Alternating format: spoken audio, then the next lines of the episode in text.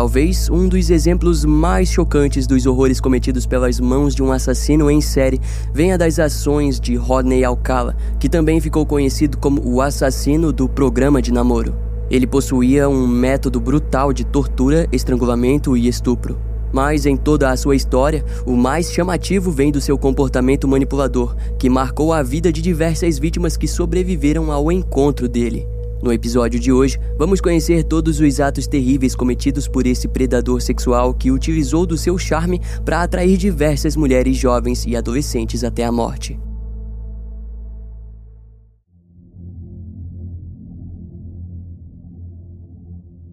Foi numa noite de julho de 1968 que uma jovem garota chamada Morgan Rowan, de 16 anos, saiu com alguns amigos até uma boate de Hollywood, onde o objetivo era simplesmente se divertir. Contudo, isso mudou quando, durante a noite, ela conheceu um homem que disse que se chamava Rod.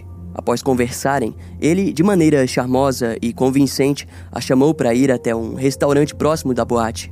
Morgan seguiu ele e, durante o trajeto, o tal Rod disse que estava fazendo uma festa em seu apartamento. Ela continuou seguindo ele e, antes que pudesse evitar, ao entrar no apartamento, acabou sendo arrastada pelo sujeito até o seu quarto, onde foi espancada e violentada sexualmente.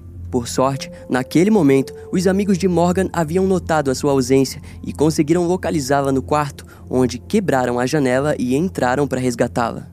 O agressor então fugiu e a garota foi salva, mas evidentemente estava traumatizada e ferida. E mesmo após se recuperar, ela não falou sobre o que havia acontecido com os seus pais e passou a viver para sempre com o trauma. E Morgan passaria anos sem saber quem de fato havia feito aquilo com ela. Então, numa manhã de setembro daquele mesmo ano, dois meses depois desse ataque, outro ato hediondo aconteceu. Naquele dia, um homem chamado Donald Hines estava dirigindo pelas ruas de West Hollywood quando testemunhou algo que julgou errado e decidiu chamar as autoridades.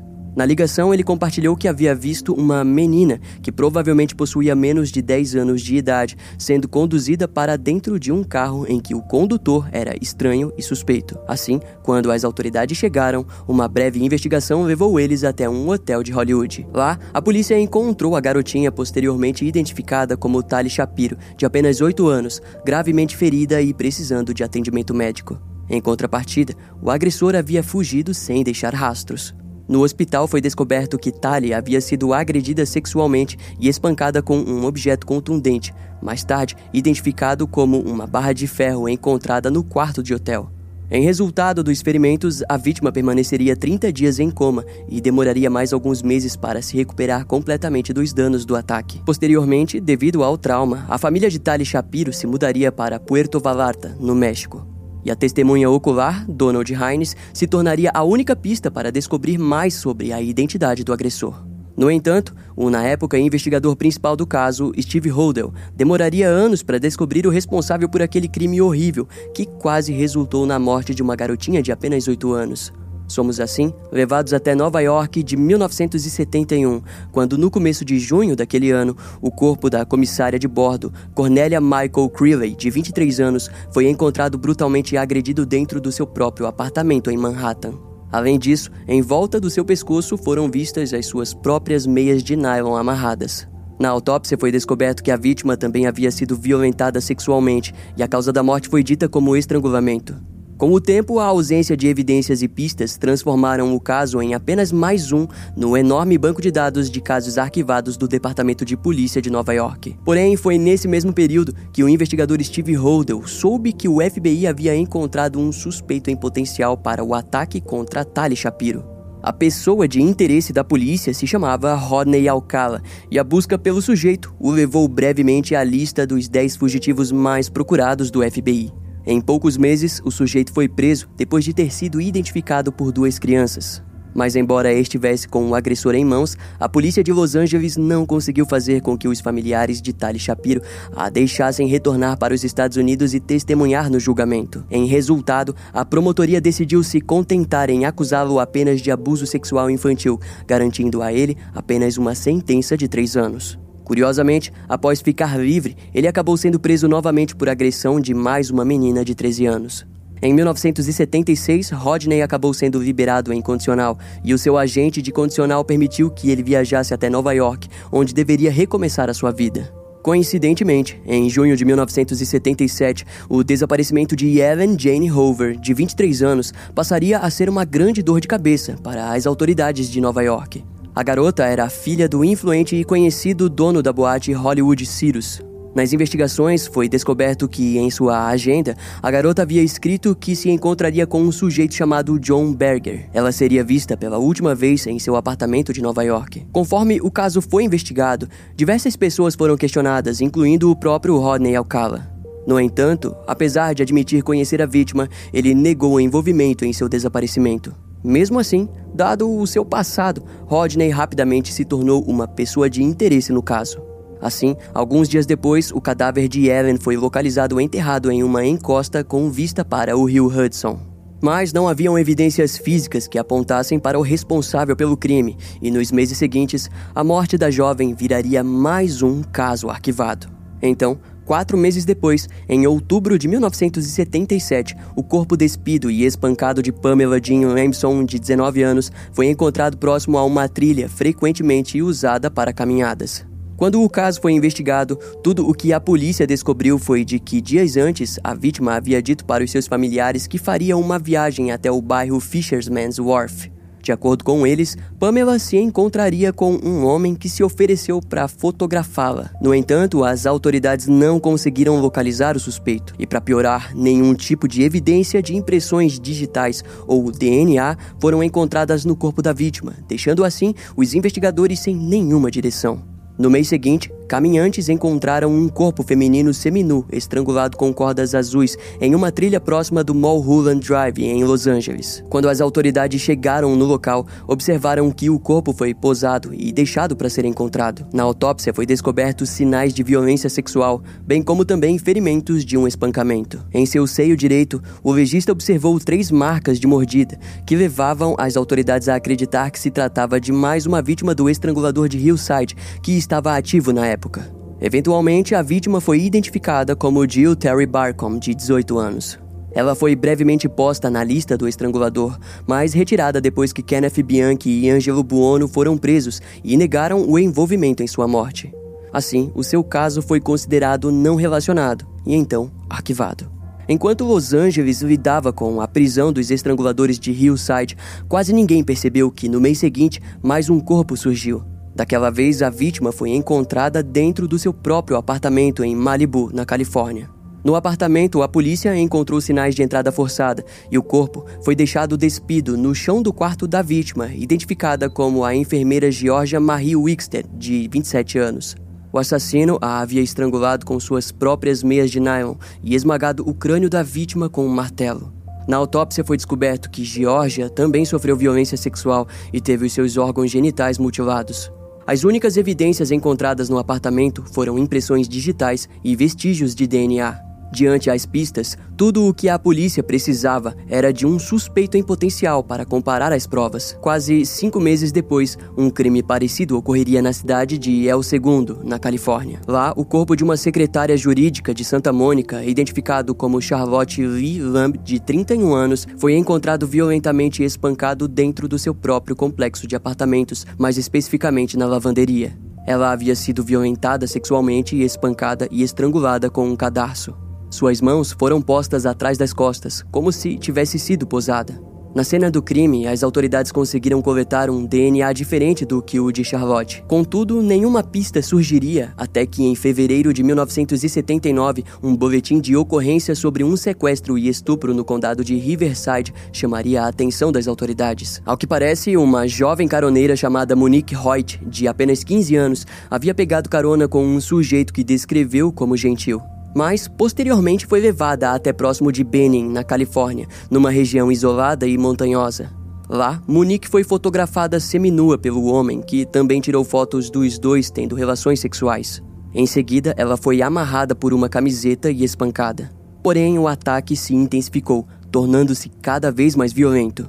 O criminoso acabou por violá-la sexualmente, sodomizá-la e agredi-la na cabeça com uma pedra. Mas, de alguma forma, Monique sobreviveu ao ataque e conseguiu conquistar a confiança do agressor. Ao retornarem para Riverside, eles pararam em um posto de gasolina, onde a garota conseguiu fugir e foi até a delegacia. E em pouco tempo, o agressor foi identificado como Rodney Alcala, de 35 anos. Mas antes de responder sobre o crime, porém, a mãe de Rodney pagou a fiança e ele foi solto para lidar com o processo em liberdade. Assim, chegamos em 13 de junho de 1979, quando as autoridades da cidade de Burbank, na Califórnia, foram chamadas até um complexo de apartamentos local. Lá, os primeiros policiais encontraram sinais de entrada forçada no apartamento de Gilmarie Parentot, de apenas 21 anos. Além disso, em pouco tempo, o seu corpo foi encontrado despido no chão do banheiro. O assassino havia posado o seu corpo com um travesseiro sob os ombros. Na autópsia, sinais de violência sexual e estrangulamento foram notados.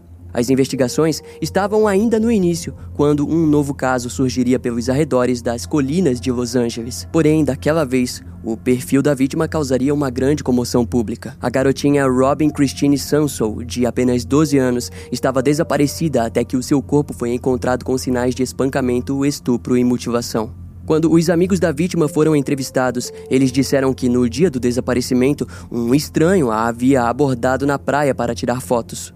Aquele modus operandi levou os investigadores de Los Angeles a lembrarem do foragido caçado pelo FBI Rodney Alcala. As testemunhas então confirmaram que o criminoso era o mesmo sujeito da praia e um mandado de prisão foi emitido.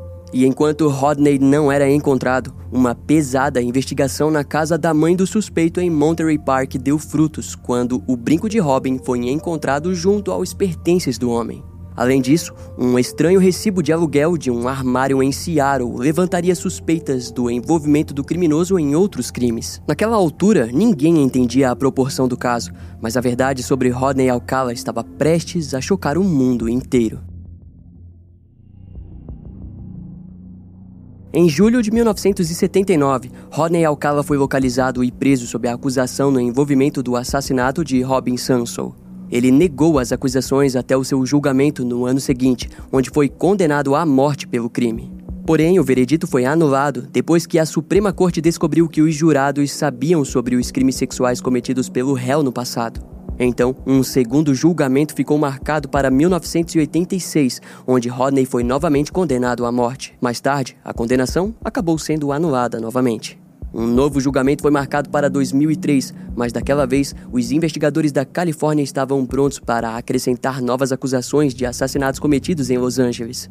E no ano seguinte, novas acusações seriam feitas sobre mais casos de assassinatos arquivados cometidos entre 1977 a 1979, nos quais haviam evidências que colaboravam para a autoria do criminoso. A promotoria fortificou as alegações ao descrever o réu como uma máquina de matar e trouxe o seu diagnóstico mental como um sujeito com diferentes tipos de transtornos mentais entre eles o narcisismo maligno com psicopatia e comorbidades de sadismo sexual. De acordo com os promotores, Rodney Alcala brincava com suas vítimas ao estrangulá-las até que perdessem a consciência, para depois fazer o mesmo processo inúmeras vezes até que a vítima finalmente sucumbisse. Alguns investigadores até mesmo compararam ele com Ted Bundy, chamando o homem de o assassino do jogo de namoro, ao compartilharem que, mesmo enquanto matava as mulheres, ele teve a ousadia e a frieza de participar de um game show para namoro. Além disso, naquela altura em que estava preso, Ronnie Alcala já havia escrito um livro chamado You the Jury, onde alegava inocência no assassinato de Robin Sanson, sugerindo o outro suspeito. Além de ter entrado com dois processos contra o sistema penal da Califórnia após se machucar em uma queda, bem como também por ter seu pedido de dieta recusado. Durante as novas acusações, os advogados do criminoso alegaram que evidências de DNA poderiam ser consideradas dúvidas razoáveis, pois em quatro dos cinco casos não haviam testemunhas oculares que conectavam o réu ao crime. A Suprema Corte, no entanto, ficou do lado da promotoria e um novo julgamento em cinco novas acusações de assassinatos aconteceria. Aquela decisão trouxe à tona toda a vida de Rodney Alcala e a partir daquele momento todos os passos desse assassino em série se tornariam amplamente conhecidos. E por isso, a partir de agora, vamos ver os motivos pelo qual ele se tornaria conhecido como o assassino do jogo do namoro. Rodney Alcala nasceu em agosto de 1943 na cidade de San Antonio, no Texas. Mais tarde, ele e sua família foram obrigados pelo seu pai, Raul Alcala, a se mudarem para o México. Até que, inesperadamente, três anos depois, Raul abandonou sua família. Quando Rodney fez 11 anos, ele e suas duas irmãs vieram com sua mãe para Los Angeles, onde viveria boa parte de sua juventude. Ao longo dos anos, no Colégio Monte Belo, Rodney se mostrou uma criança inteligente e com um futuro promissor ao fazer parte de diversos grupos de estudo e anuários. Foi assim até que em 1961, aos 17 anos, ele ingressou no exército e atuou como escrituário. Curiosamente, o seu superior relataria que Rodney era um jovem manipulador, desobediente e indisciplinado. Durante aquele período, ele também teve vários problemas envolvendo agressões contra mulheres. A mudança repentina de humor e os problemas com as autoridades direcionaram o rapaz para um colapso nervoso que fez ele fugir para a casa de sua mãe. Naquela fase de sua vida, Rodney foi diagnosticado com transtorno de personalidade antissocial e dispensado por motivos médicos. E então, livre da vida militar, ele se formou na Escola de Belas Artes. Depois disso, se envolveu no estupro e agressão de Tali Shapiro, do qual fugiu para Nova York usando o nome de John Berger, onde estudou cinema ao lado do grande Roman Polanski, o responsável por filmes como O Bebê de Rosemary e O Pianista. Em 1971, ele conseguiu um emprego em New Hampshire, onde atuou como conselheiro artístico. Mais tarde, começou a trabalhar na Associação Blue Cross, onde trabalhou em um escritório ao lado do futuro assassino em série da Times Square, Richard Cottingham. Por curiosidade, futuramente os dois negaram terem conhecimento dos crimes um do outro. Por volta de 1978, ele ousadamente trabalhou também como tipógrafo e entrevistou os membros da força-tarefa que estavam caçando o estrangulador de Hillside. Nesse período, Rodney já havia cometido os seus primeiros assassinatos e foi preso sob acusação de porte de maconha. Depois de ser livre, ele passou a atuar como um suposto fotógrafo e abordava jovens garotas para tirarem fotos, método o qual utilizava para também atrair suas vítimas. No mesmo ano, Rodney ingressou para o game show The Dating Game, onde homens solteiros tentavam a sorte em um encontro com uma mulher solteira do programa. Na época, o game show era apresentado por Jim Land, que ao chamar o assassino em série, descreveu ele como um fotógrafo de sucesso. E realmente, para a época, Rodney era considerado charmoso à primeira vista. Prova disso foi de que ele ganhou o programa e teve a oportunidade de sair com a solteira Cherry Bradshaw, que acabou se recusando a sair com ele ao perceber a aura assustadora que Rodney possuía. Naquela altura, ele já havia matado pelo menos três mulheres e estava no ápice do seu poder, controle e manipulação. Assim, ao receber a rejeição de Cheryl, os perfiladores costumam especular que Rodney reagiu muito negativamente, podendo ter desencadeado uma espécie de fúria dentro do criminoso. Tanto que, depois daquilo, a série de assassinatos se estendeu de maneira incontrolável, dando origem a um dos piores assassinos em série dos Estados Unidos, depois de Ted Bundy. Assim como Ted Bundy, Rodney Alcala, em seu terceiro julgamento, decidiu que atuaria como o seu próprio advogado. Diante o tribunal, o réu se dirigia a si mesmo como Senhor Alcala e fazia perguntas, bem como também as respondia. Como forma de distinguir os papéis, ele costumava fazer uma voz mais grossa do que o comum. Em sua tentativa de se defender, Rodney argumentou que, durante o assassinato de Robin Sanson, ele estava procurando emprego e mostrou a filmagem do game show The Dating Game para provar que os brincos encontrados não eram dela, mas sim dele. Mas essa tentativa não foi muito bem aceita pelo júri, já que quase não era possível observar se ele estava ou não utilizando brincos. Além disso, ao longo do julgamento, negou as acusações de assassinatos adicionais. Ele até mesmo trouxe um psiquiatra que explicou que o criminoso possuía transtorno de personalidade limítrofe e que poderia esquecer que havia matado. A alegação a qual a acusação simplesmente disse que Rodney nada mais era do que um predador sexual e que sabia o que estava fazendo no momento em que matou aquela aquelas mulheres. No final do seu argumento, ele ainda tocou a música Alice's Restaurant, de Arlo Guthrie, onde o personagem da música diz ao seu psiquiatra que deseja matar. A promotoria, no entanto, aplicou o elemento surpresa ao trazer a vítima Tali Shapiro violentada e espancada em 1968 por Rodney. Depois disso, o júri precisou de apenas dois dias para condená-lo em todas as cinco acusações de assassinato em primeiro grau e em março de 2010, a sua sentença de morte se tornou oficial. Após a condenação, 120 das 900 fotos tiradas pelo criminoso foram divulgadas ao público na tentativa de ajudar a identificar as garotas fotografadas. O maior medo dos departamentos de polícia era de que poderiam se tratar de vítimas adicionais. Por sorte, ainda na primeira semana, cerca de 21 mulheres foram identificadas. Em seguida, o departamento de polícia de Seattle anunciou que Rodney estava oficialmente como pessoa de interesse em pelo menos três outros casos arquivados sendo dois deles o de Antoniette Whittaker, de 13 anos, morta a facadas em julho de 1977, e da adolescente com deficiência Joyce Francine Gaunt, de 17 anos, encontrada espancada, violentada e estrangulada em 1978. Inicialmente, as autoridades sempre deixaram claro que não acusariam Rodney Alcala de possíveis conexões com outros casos, pois ele já enfrentava a pena de morte. No entanto, em 2011 ele foi acusado pelos assassinatos de Carolina Creevey, de 1971, e Ellen Hoover, morta em 1977. Posteriormente, Rodney também foi conectado oficialmente ao assassinato de Pamela Lambson, morta em 1977. Em todas essas acusações, ele se declarou inocente e assim um julgamento deveria acontecer, mas as autoridades desistiram e, através de um anúncio, disseram que as evidências de impressões digitais e DNA eram o bastante para conectá-lo aos crimes. Foi então que, em dezembro de 2011, Rodney decidiu se declarar culpado de todas as acusações e, no ano seguinte, recebeu a sentença de prisão perpétua com possibilidade de liberdade condicional em 25 anos, mas, como enfrentava a pena de morte, ele possivelmente jamais jamais sairia da cadeia. Em 2013, os familiares de Christine Forton, de 28 anos, desaparecida desde 1977, a reconheceriam em uma das fotos do criminoso, mas nada seria feito sem um corpo. Desse modo, foi somente em 2015 que o corpo, na verdade, já tinha sido encontrado em 1982 e foi finalmente identificado como pertencente a Christine.